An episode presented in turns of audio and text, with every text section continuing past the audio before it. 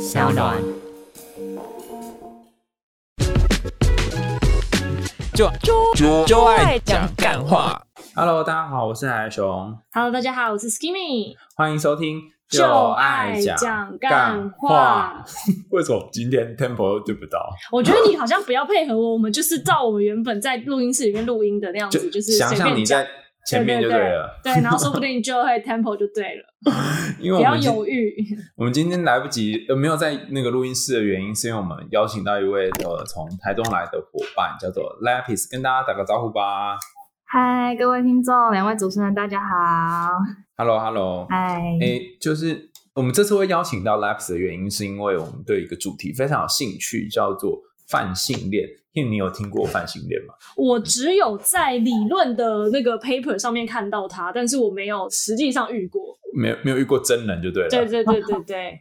好泛性恋其实它的英文是 pansexuality，然后它主要有趣的地方在于说，哎，那泛性是喜欢男生还是喜欢女生呢？哦，这件事情也蛮有趣的，就是他把它跳脱这个框架，因为我们都会说双性恋就是可以喜欢男生跟女生嘛，但是对于泛性恋这个新的定义来说，其实男女这个二分是不必要，因为性别是很多元的，所以泛性恋是一个不支持性别二元论的观点，所以称作泛性恋。那你之前都没有遇过吗，Kim？我之前都没有，我只顶多只遇到过双性恋，但是我没有遇到过泛性恋。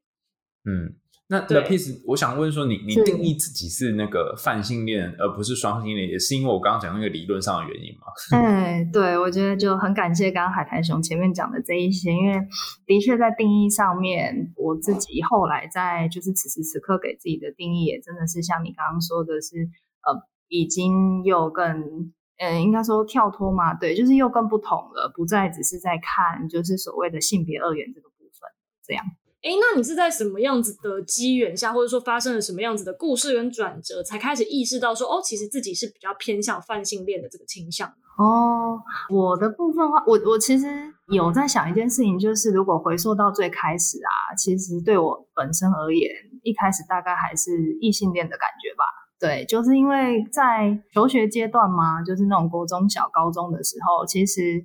对自己的认识没有这么多，所以那时候就还是会觉得说，啊，就是跟男生交往，喜欢男生啊，跟男生打打闹闹。那真正开始对于就是喜欢男生和女生，就是开始会有思考这件事情，是在我在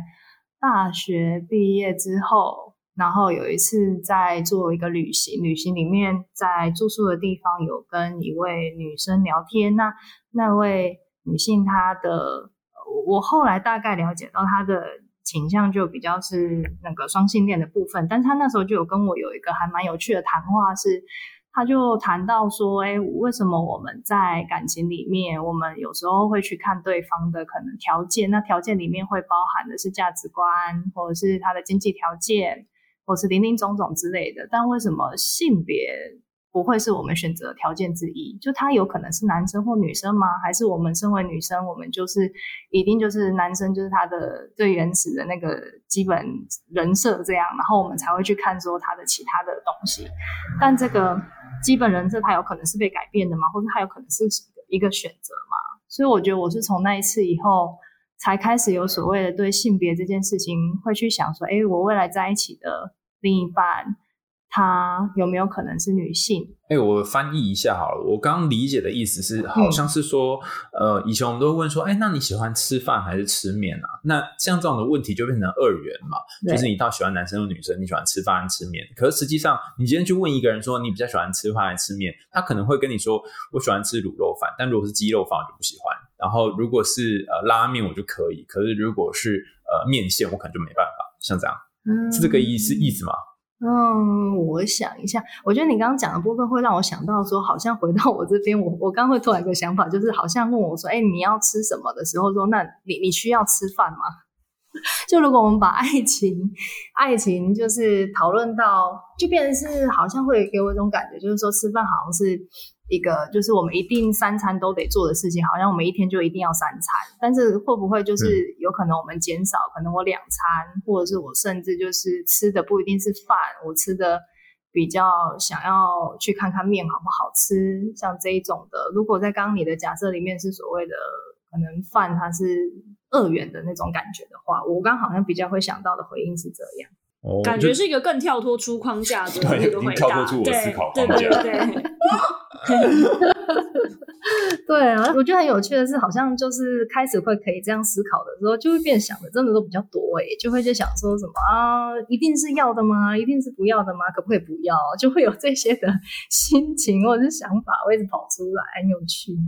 我我补充一下啊，因为可能并不是每一个人对于不同的性别的分法那那么清楚哈。就是如果大家去查什么教育部啊，或者这些性平的资料，就会查到说，好像有四个分类，一个是生理性别，一个是性别认同，一个是性别气质，还有一个是性倾向。然后生理性别就是你生下来你的身体你是公的或者是母的哈，就生理上面的性别。然后性别认同就是你觉得你自己是男生或女生，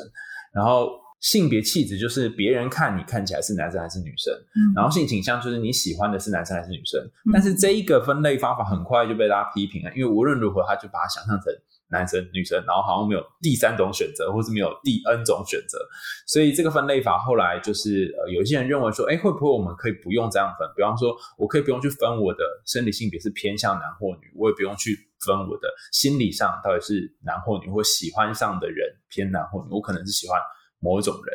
而且我这边看到的是，就是你即便是跟女生交往，你自己也会扮演不同的角色。比如说，有一些你可能是比较偏男性化的样子，有一些比较是偏女性化的样子。是对我跟第一任女生交往的时候，那个时候我是比较女性的样子啊，对方那时候就是一个，就是如果女同的术语来讲，就是 T T，就是所谓比较男性的女女生里面比较男性的那个角色。对，对那那时候是跟 T 交往，然后因为在那里面。其实也好懵懂哦。那个时候其实跟他交往的时候，我我自己因为刚刚决定就是好，我可以跟女生交往，我也真的跟女生交往了，所以一切都好懵懂，然后也都也都不懂，就几乎都是被对方带着。然后我的第二段就是跟第二个对第二个女生交往的话，她比较偏婆。然后那个时候第二段里面，哦我就比较偏 T 的样子，对，很有趣。OK，那你觉得在这两个人上面，你会感觉到，比如说，呃，像你刚刚第一个，你有讲到你会比较想要去配合他，是因为想要让他开心。但第二个的话，你有反过来觉得好像是对方在照顾你的这种感觉吗？有，我觉得一开始有，然后我那个时候表现的样子比较是 T 的样子的时候，我我觉得那时候的我其实处于在一种伤心的感觉啦，因为在第一段跟他们跟他结束的时候，其实不是这么的愉快，所以那个时候我有点把自己封闭起来，然后我那时候的整体的表现就变得比较像 T，然后我后来想一想，有可能是因为我我自己当时候会觉得说，哎，这是一段 难过的恋情，然后我不想要输给可能第一段，我想要证明我也是一个可以是一个很坚强、很阳刚的人，所以我后来就越倾向把自己改变成 T 的样子。然后我的确那时候交往的女女生，她给我的感觉的确她其实是很很会照顾别人的，很贴心、很温柔的。那所以后来就也是顺理成，就是后来就就是也靠近，然后就在一起。对，的确是被她照顾。那而且我有看到你这边第三段有呃，也不是第三段，就是说、呃，这样算起来算是第三段吗？还是、嗯就是是无性恋的这一位、哦，就是现在侣对对对对，现在的伴嗯侣是跟无性恋。等等等等等，无性恋，那你要花一点时间解释一下，不然听众完全不知道什么是无性恋。因为 suppose 好像大家都念过什么性别，但是其实并有没有。所谓的无性恋，就他他又我觉得他又更特别，他的呃特别在于有点像我前面刚刚提到的，就当我们在说我们要吃饭的时候，我们会去想说我们要吃的是鸭肉饭，还是我要应该要吃面。可是其实无性恋对我的感觉有点像是他就在回应一个问题，就是我今天应该要吃饭吗？就是我可以不吃饭吗？我可以有这个选项吗？那他的意思就是说，呃，对无性恋而言。他们在感情感情其实不是他们的人生的选项之一，他们可能有想要功名成就，他们可能有想要自己的兴趣，可是感情，呃，对他而言，就他没有那么有大的兴趣，他也提不起兴趣，所以他不会。哎，但是他后来还是跟你就是进入了这段关系，所以是对啊发生了什么样的转变呢？超奇怪。对我我自己也觉得很有趣，因为那时候就呃，他呃，我现现在的伴侣是我追求他的，对，然后当初但当初在追求的时候，真的追了追了超久的时间，我大概追了他有接近快一年的时间，然后那个时候就真的是慢慢的靠近他，以朋友的身份，然后慢慢的就是有点像慢慢的越界吧，对，但是其实就是可以可以感觉到他的特别，就是呃，他对于就是靠近这件事情，如果一下子靠太近，他是会感到恶心的，或是他是会不舒服的，所以也不能够就是表现的这么的快。那所谓无性恋的话，是因为后来在跟他谈的时候，我就觉得他因因为我的伴侣是他对于性这件事情，他几乎没有欲求，哎，我真的觉得好特别。他也是我第一个看到的，因为就像我自己本身，就是我即便没有性行为，我也是会有自慰啊，或什么，就是会看 A 漫啊，或什么，总之就是会有这样的需求。可是我的伴是我，我跟他。交往前我就询问过他，就发现他是完全不接触这一些的。然后就说：“可是你不所以他之前也没有过交往的经验，他就是一直好好的一个人，自由自在的活到了现在，直到被你追求。”哎，对对对，然后也是甚至也去了解，就是也有人追求过他哦，真的是被他打枪打到一个，就是他他的反应就会是呈现一种我觉得不舒服。就不论男性女性都有人追求过他，然后他的反应就是我觉得不舒服，我不需要这个东西，我觉得我一个人好好的，你们不要你们不要靠近我，你们不要过来的这种感觉。那你后来是怎么打动他的？嗯，我后来去大概理解一下，据他的说法啦，就是因为我本身可能长得也算好看，就是蛮好看的，所以可能在第一关就会觉得说啊顺眼可以看，然后第二关可能是我的个性吧，就是。我我喜欢他，我想要追求他，我就会去思考，呃，对方需要什么，然后给他他需要的。譬如说，可能钱的部分应该还没啦，但就是安全感。譬如说，我我都会主动去找他，然后主动去他家，主动跟他的那个兄弟姐妹们亲近，然后让大家周围的人都知道有我这样的一个人，然后就是慢慢的、慢慢的融入了他的生活，然后就最后、最后终于追到他这样。对，还有跟他每天晚上那边聊啊聊聊大大小小的小事啊，然后让他觉得哎自己是一个有知识啊，然后体贴善良的人啊之类的，然后最后最后终于在最后一刻追到他这样。我感觉你真的是出尽八宝哎。对对，反正我应该是有做了一个什么嘛，他最后说好我们交往，不然他在对你也没有性的吸引力，然后其他地方也就还好。你好像很难，他最后怎么点头？应该这么说。好，就是应该制造浪漫吧。就我在追他那个最后最后一刻，就是因为我之前就已经先跟他告白了，可是他的意思就是他觉得我们两个这样很好，那先先不要，就是先不要当情侣。那我那时候超级难过的，因为我我就。哎呦，我觉得我后来想想，有可能真的是，就是我我那时候难过，然后我就跟他讲说，呃，可是我其实没有办法在一段关系里面没有那个名分，对，所以如果你真的真的真的没有跟我交往，我最后应该就是会走。然后我觉得有可能是这个原因，所以他可能有些警觉，因为我那时候真的对他蛮好的，所以他可能觉得我会走了，然后然后后来我们就。虽虽然我没有，就是我我还是有跟他继续保持碰面，但是那个频率就变小了。然后后来又跟他呃约了几次的旅行，然后在最后一次的旅行里面，就表现比较浪漫啊，就把自己就是装扮的非常好啊，就是特别去。呃，化妆啊，然后把自己扮得非常的漂亮、吸引人之类的。然后在那个山上吧，就是在我们散步的时候，然后就勾勾他的小手啊，然后最后在房间里面就跟他再确定我们的关系，是他愿不愿意跟我交往。然后他他才说，就是可能那个情境使然啦，他 OK。但我觉得也很有趣的是，他在跟我说 OK 之前，他也提到了一件事情，就是。他就问我说：“但我们交往的时候，我我们如果真的交往了，我还可以保有我自己吗？就是因为我是一个我其实不需要交往也没有关系的人。那但是我跟你交往了，我是不是就一定要依你的意见，或是呃就要以生活要以你为主嘛？我还可以保有我自己嘛？然后我那时候是有在跟他强调说是没有问题的，就是是 OK 的。”然后，所以你们后续相处起来，他比如说他会在什么样子的情况下，他说他想要保有自我，那你会怎么样子会就是回应他呢？哦，我跟他交往的时候就很特别，就是他因为他是一个非常需要自己空间的人，所以我我们在第第一个就是因为我们后来有一起住，那我们在找房子的时候，同居的时候，呃，就是算是两个女生，那有些人可能有有些同我在猜，有些同居的情侣可能就是选直接大套房，啊，两个就这样黏在一起无所谓。可是我们那时候就我我就非常知道，就他一定要有自己的房间，所以我们后来在找房子的时候，我们几乎都找家庭式的，就是多就一定要多付点钱，然后但是那个空间一定要大，因为就是一定要让他有他自己的房间。然后因为他他的工作，他他需要自己在房间里面做事，不能去吵他，所以我我在跟他交往的时候，我就养成了一个习惯，就是呃，因为因为交往一定会有讯息嘛，然后。呃，讯息的，就是就是你你密我，我密你的这样的讯息，我已经可以抓得到他时间点，就是他一定只有中午十二点的那个时间，他才会回我讯息，然后他才会出现，然后其他时间不能打电话，也不能够就是密他，因为会打扰到他。那个时候就是就是会很明显的知道他就是非常需要自己时间的人。而且我这样听起来，你的就是跟女生谈恋爱的三段恋爱嘛，第一段是你比较配合对方，但是在这个配合中，你可能是比较压抑的，未必是你自己喜欢的。那第二段的话是对方很照顾你，然后你确实有从这样的照顾你的这个伴侣身上学到一些说，哎，如何去就是无微不至啊，或者说甚至是发自内心的去关怀、去去去疼另外一个人。然后我发现你好像在第三段这样子恋爱上，你有就是。继承了这个角色，变成说你好像在照顾他这样子。继承，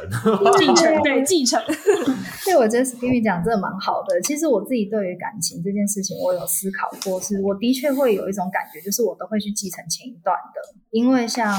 呃那时候在第一段结束，我到第二段的时候，我的确有一种我在学习第一段。呃，他因为他的资资料比较丰富，比如说怎么跟女生做爱也是第一任教我的。然后，但是在第二段的时候，因为我们俩，呃，因为对方我是他第一个女朋友，所以对方没有跟女生做爱过，所以那时候就会比较是由我带领他在那个做爱的这个部分。对，然后就就我觉得就像 Skinny 刚刚讲的，就是都会去继承前一段，然后在第三段就是会继承前。那个第二段的那种温柔啊，然后体贴跟细心这个部分，的确就会学到的。因为我发现一件事，哎，就是我刚听你讲的时候，都有一种感觉，就是说，好像你都会去体贴，或是去。呃，猜或是感觉对方要的是什么？其实你是蛮呃顺从，或者是想要去让符合对方需求的。那那这样从头到尾你都不会有那种委屈啊，或是我都是顺着你的感觉嘛？我觉得有哎，对我觉得对啊，真是主持人真的是都好专业哦。对我来说，我在第一二段我会离开的最主要最后的原因，都是因为太顺从了，所以整个的关系变得。变得不不好，因为顺从到最后就会发现一件事情，就是再怎么做对方都不会满意。但是，呃，我自己的情绪量也是很大，对。然后，但是在呃第三段这边，我觉得第三段呃跟我不确定是不是跟他无性恋的这个状态有关，但是因为第三段对我而言，他给我很大的一个安全感。然后在这一段有安全感的关系里面。我觉得我才能够比较慢慢的去表现，呃，我自己可能是包含任性那个部分，就是我我不要再顺从他了，或者是我也有自己的脾气的这个部分，在第三段我感觉是比较明显的。哎，好特别哦！我好难想象，就是一个只有中午可以回讯息的人，然后需要很多自己空间，是要怎么给你安全感啊？我猜很多听众你听不懂吗？哪里？安，在哪里？还是因为他，你就是知道他就是那个样子，他也没有要去外面，就是花天酒地，或者是跟别人有什么交流，他就是一个人出去，一个人回来，所以他身边没有任何其他人，你就觉得嗯，蛮安全的，是这种感觉。我觉得对 s k i 回答了，我就真的是内心那时候觉得跟他在一起最安全的一件事情，因为即即便他不回我讯息，可是其实我都知道他在哪里，我也知道他在干嘛，因为我们还是会有。讯息的时间，那我还是可以知道他的生活，然后他的生活也就比较简单，就真的也不会有到可能让我担心的，他会去跟无论是哪个性异性同性出去玩，或者是呃搞暧昧或者这样的情况，因为就是在他的回答里面，你就会知道那就不是他的，他就那就不是他喜欢的事情，他觉得太浪费时间了，他觉得我不需要去做这样的事情啊，所以我觉得这相对而言。他的刚好他的那个喜就是那个性倾向吗？就是这样的恋恋恋爱的状态，其实给了我真的非常大的一种安全感。哎，我想问一下，因为呃，就是泛性恋嘛，在我自己的理解里面，感觉就是他不论这个人就是性别是一个什么样子的状态？你是因为看到他的灵魂，然后被他的灵魂吸引，所以才就是想要想要跟他在一起的。那我想问一下，你自己本身就是身为泛性恋的话，你会有比如说你的你的菜会跟正常异性恋或者双性恋的菜有一些不一样的地方吗？比如说大家可能还是有一些外表上的要求啊，或者说一些就是他们自己的就是小理想。但是对泛性恋来说的话，是不是这个东西是变成更偏精神性的，还是说就是我的误解？我我觉得对我自己而言，那个菜的那个形象、外貌形象还是有我自己的偏好，因为像我就是很喜欢瘦的人。很瘦瘦但要是骨头的那种人，我自己的偏对，但他不一定要是女生。他如果今天是一个，就是算是可能像是 tranny 啊，或者是他可能是呃女变男或者男变女，或者说就是多元性别的这种，你也是都是 OK 的。对对对对对对，就是像你刚刚讲的这个部分，可能我对外貌会是有我自己的喜好，可是在他的内在，我好像真的不太会去限定他一定要是什么样子这样。嗯。那这样子对于就是在性爱关系上的你的角色扮演的部分，会有造成什么样子的影响吗？比如说，你可能一下子要变成就是就是要服务别人，一下子又就躺在那里爽就好了。我觉得这就真的对我而言会有一个，就真的会需要一直学。那个学习就是因为如果我我一直都是异性恋女性女生的话，那我其实我在猜啦，学的部分可能不需要学到这么因为但是。就就我现在的感觉而言，就是像像我前面是从异性恋怎么那个就是性行为的部分，然后我学到了女同，然后现在又跟那个。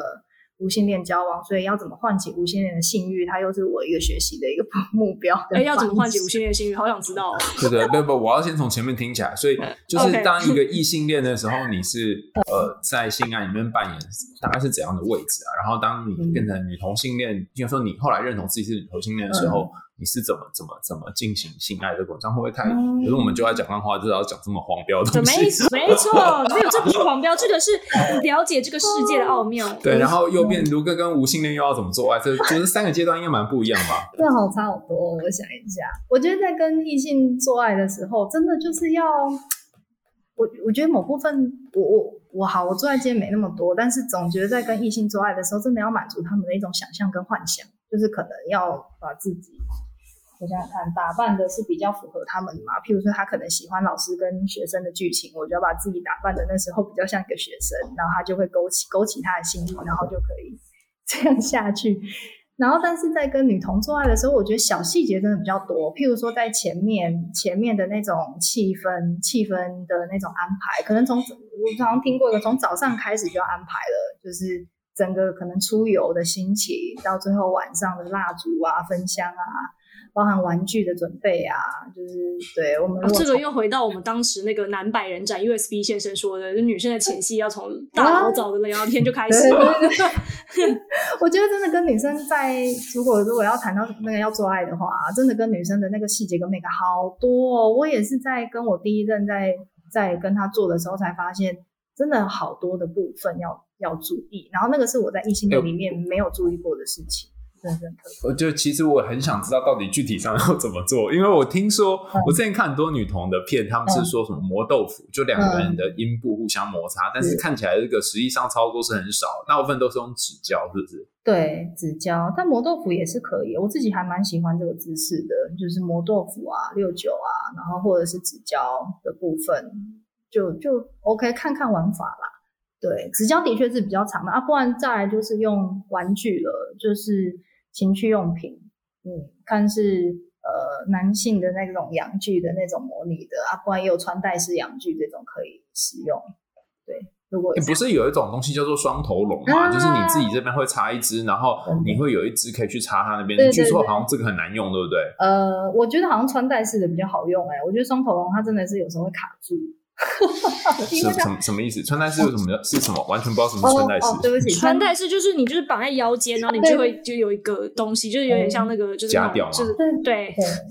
对，就是就是有点像大鸟装，这样你可以理解吗？哦，所以你就假设你是一个生理男性的样子，然后去进入它，我说形式上是吗？对啊，对啊，对，就是对，就是那这样子你就不会有爽的感觉啦。哦，你在情绪上会有爽是吗？呃，或者是你的阴部会被摩擦到啦。就是在穿戴式的部分的话，如果你把它靠我我自己啦，就是把它靠近一点那个你的把它贴在你的阴蒂上面，当你在那个做抽插的行为的时候，它其实也会有一点磨到你的阴蒂，而、我自己也会有也会有舒服的感觉。所以他就会获得阴道的高潮，然后你可能就会获得阴蒂高潮。啊，对对对对对对对。就听起来怎么好像蛮不错的。对对对，他们这样讲的好好的样子哦。对啊，而且有一些的那个穿戴式的还可以有震动的效果啊，不过那个有时候会太大，要小心。就是它它如果要震动效果的话，它整个的那个音茎会变得太浮夸的大，我自己是不太喜欢，所以就没有买那种。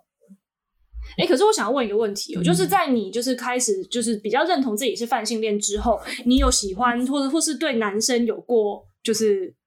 感就是这种恋爱的感觉吗？还是基本上都是女生偏多？嗯，有有对男生有过恋爱的感觉，其实也是有的。对，但是那个男生的就是就是一个普通的就是正常的异男这种感觉吗？还是说他身上有什么特别的地方就是吸引到？呃，我觉得他好像真的就是一个普通的异男。OK。没有什么特别啊，但是他不是，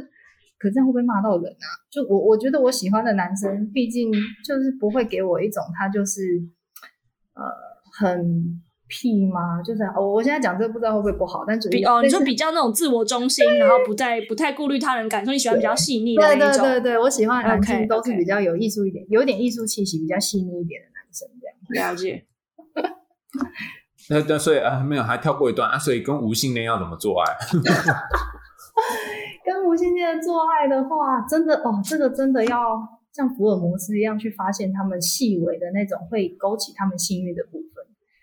哎，就真的又又又又要更细致。然后因为像像跟我现在伴侣如果要做爱的话，都会是我在勾引他啦，就是会。会有点在跟他玩的感觉，对对对他而言，好像呃不能够太去强调我们现在要做爱，有点像是我们在玩，然后玩一玩，有点像两小无猜，哎玩一玩，打一打，闹一闹，然后就不想滚到床上了这样的 这种。方式就不能其实其实看起来像不小心，但你是蓄意的，对对对，这这局棋我布了十年，对，真的，我跟吴先生做爱真的是要布很久的棋耶，就是要那边小心的，就说啊，只是在玩啊，不小心碰到他胸部啊，他就说啊，讨厌，怎么可以碰我胸部？然后那种说啊，不小心的啦，然后就这样慢慢摸摸摸摸上去之类的。然后，哎，这不错，还好他也没有逃跑哎，因为如果他。有感觉到那个你要跟我做爱就会有恶心的感觉是吗？对，印象当中有一些无性对，没错，这个就是我跟他也是有相处的默契，所以我知道就是在踏到哪一步他不行。譬如说，可能在碰他胸部的时候不能直接碰，就是你不能像男生要直接抓女生奶一样，整只手贴上去那样，就这个他就真的不行。可是如果你是像那种手肘啊，然后无意识的，就是可能不小心哎不小心碰到他的可能侧乳啊或副乳这一种。这种就是有点调情的暗示，但是又不会让他觉得太直接的这种，就会开可就可以慢慢找到这种沟通的方式。那跟无性恋在一起会排斥阴道性交吗？呃，他不行，但我他他他的话就没办法，我我没办法进入他的那个阴道那边，所以就是我在跟他做爱的时候，都会是他进入我，几乎都是他进入我的阴道这样。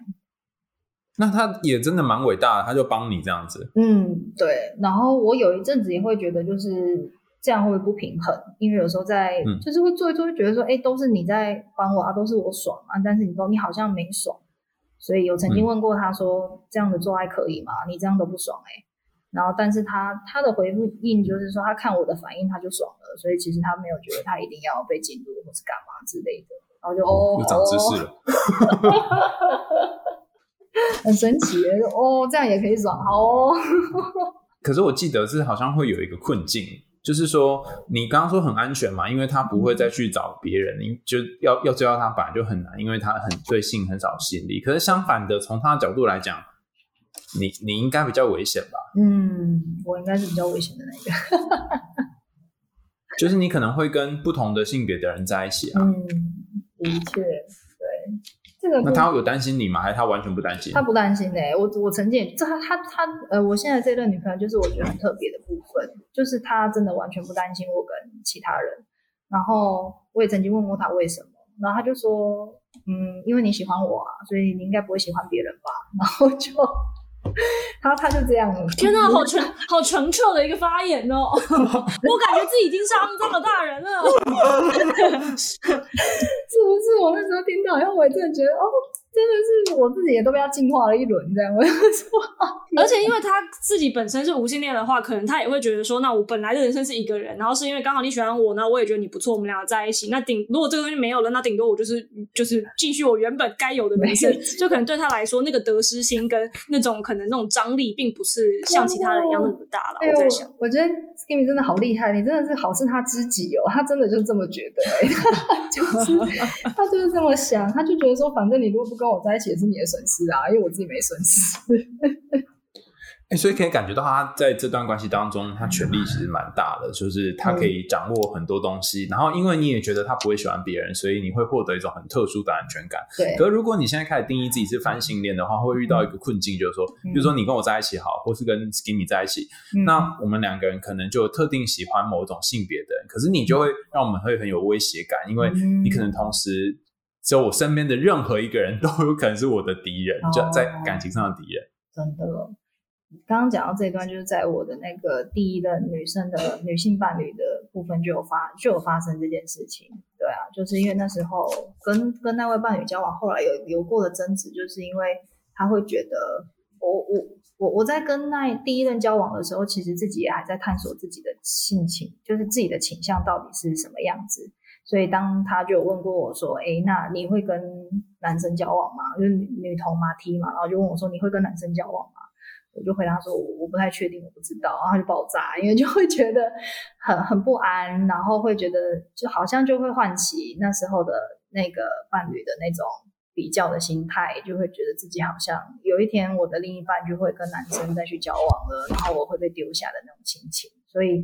呃，的确我的角色对那时候的伴侣来说，是他会觉得有有被威胁，或是有不太安全的感觉。对我自己也是。嗯，好吧，蛮无奈的这样。那所以后来这个怎么办？就就威胁威胁，然后就分手了。对啊，就因为没没办法谈，因为就是他还是一直处于不安全的感觉里面。然后我一直跟他努力的强调，就是我不会跟其他人交往，我就是如果认定是跟谁交往就是谁了的这个心情。但是他没办法相信，然后也就因为这样，所以我们两个就最后只能分开了，因为他就真的没有办法安心。这样哦，嗯，其实你这样一说，我突然发现一件事，嗯，就是说，呃，你刚刚讲的好像是他会对于你们这段关系会有一个不安的感觉，可是我就在想，这会不会是一种，嗯。就是主流文化的预设，就会预设说，好像女异性恋女生或是女生生理上的女生，你就是基本上预设会跟男生在一起，嗯，然后跟我这个女生在一起，好像是次等的或是第二个选择。所以如果你跟我在一起之后，你可能，而且你又有可能喜欢男生，那到最后你还是会选择当时还没同婚合法化，我觉得你就可能就会选择大家觉得阻力很小的那个路，跟男生结婚了就不会选我。嗯，是有这种恐惧吗？嗯，我觉得是有的。然后包含，因为你刚刚提到这件事情，让我想到我的家里面其实对我教女生这件事情，他们的一个想法就是，他们觉得，呃，因因为其实我其实有跟我的家人提到过，我是我是跟女生交往的，然后但是他们。不，他们没办法理解这件事情，他们就觉得两个女生就是很好，然后你们现在很好，我可以理解，然后你们以后各自都会有各自的另一半，所以你们现在即便你们在说你们在交往，可是这个不在我的想法里面，然后你们还是会回归到一般的，就是所谓的异性恋之后会成家立业的这个状态。对啊，我觉得刚刚你提到这段，就也会让我想到我自己家庭的经验。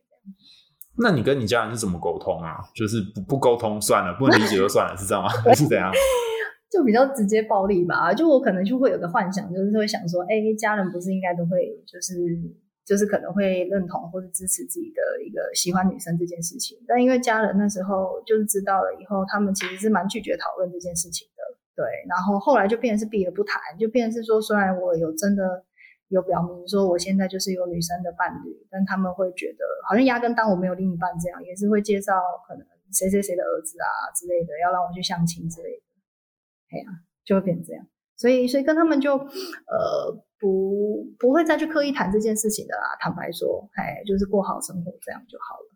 而且我这边有看到你说，其实是因为你看到父母就是是感情状态已经没有什么，已经没有什么感情的基础了，然后是分居的，所以你是有感觉到说，哦，好像其实是这种传统而被大家所认可的路，是是是是也有可能导致他没有办法得到真爱，是失败的，所以你才会想要试试看不同的路，是这样吗？嗯，我觉得的确父母的那种感情观有有有影响到我，因为就会会让我有一种呃，好像一男一女里面有时候会是勉强的。对，当当然不是代表我的父母的性倾向的问题，是指说两个人的关系里面好像到了有一种我们一定得在一起的这种感觉，然后我们好像一定没有办法分开，然后这个就会让我感觉就是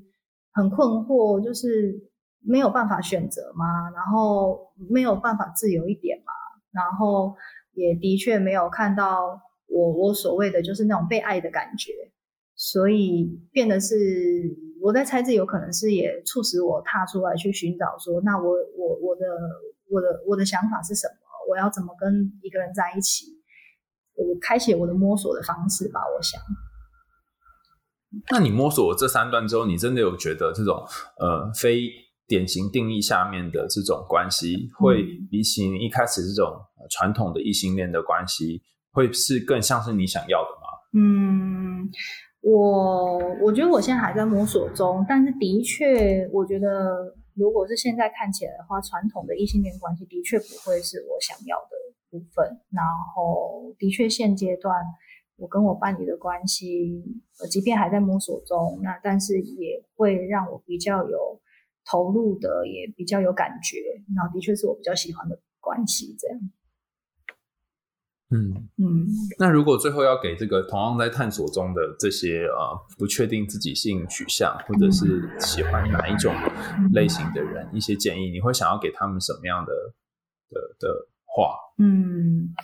嗯，以我而言哦，真的真的就去试吧，就是在尝试之前，如果。有一个很强烈的声音告诉你说这样不行，这样不可以，就先把那个声音放一边，然后先去试试看你的真正的感觉是什么。我觉得也没有关系，因为我当初在跟女生要交往的时候，坦白说那时候也压力很大，一直就会有一种我这样可以吗？我这样对吗？我我这样，即便我那边想说我我真的不想要跟男生交往，可我真的要跟女生交往吗？那时候其实那种反对的声音很大，我自己也是有的。可是我觉得后来就是因为。呃呃，这个声音既还是存在，可是你还是没有少掉你去探索的那个求知欲吗？还是那种感感觉？你你还是去走了这一招以后，我觉得慢慢的还是会有一些答案在心里面，然后你就可以慢慢有一些笃定去想到说，呃，我其实可以走另一条路也没有关系的，不是一定只有这条路才可以走。哎，我觉得就可能再再试试看吧，我想。嗯好，我今天真的非常谢谢 Lapis 来跟我们谈他的这个感情的变 变化史，有点像是毛毛虫一样，就是有不同的阶段的转变。那我相信，可能很多人还是对于就是不论是双性恋或者是呃泛性恋，甚至是无性恋，有更多有兴趣的地方。那大家可以上网找一下，更认识这些所谓的非主流的性别。呃，或是性非主流的性倾向，或非主流的观点，那大家可能就可以对于这样子，呃，可能很少在我们就是呃传统男生怎样、女生怎样的这个谈话当中，可以看到更多不一样的内容。好，那今天也谢谢大家来，就是继续追踪我们的节目。如果你想听最毒辣、最多干话，又不小心听到很多干货的节目，那就赶快订阅追踪起来哦。没有听你会遗憾终身，听了后你会终身遗憾。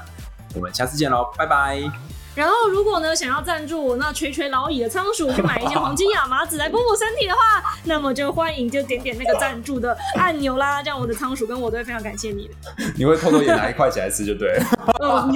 可能可能就混在我自己豆浆里之类的。好，那我们就跟大家再见，拜拜。拜拜。资讯时代的我们开始认知到越来越多不同的可能，别管那些老掉牙的约定俗成跟社会期待，勇敢去找到你最舒服的身份认同吧。走出感情的舒适圈，本来就会有一些恐惧，但当你踏上了新的路，不一样的你也会跟着发生。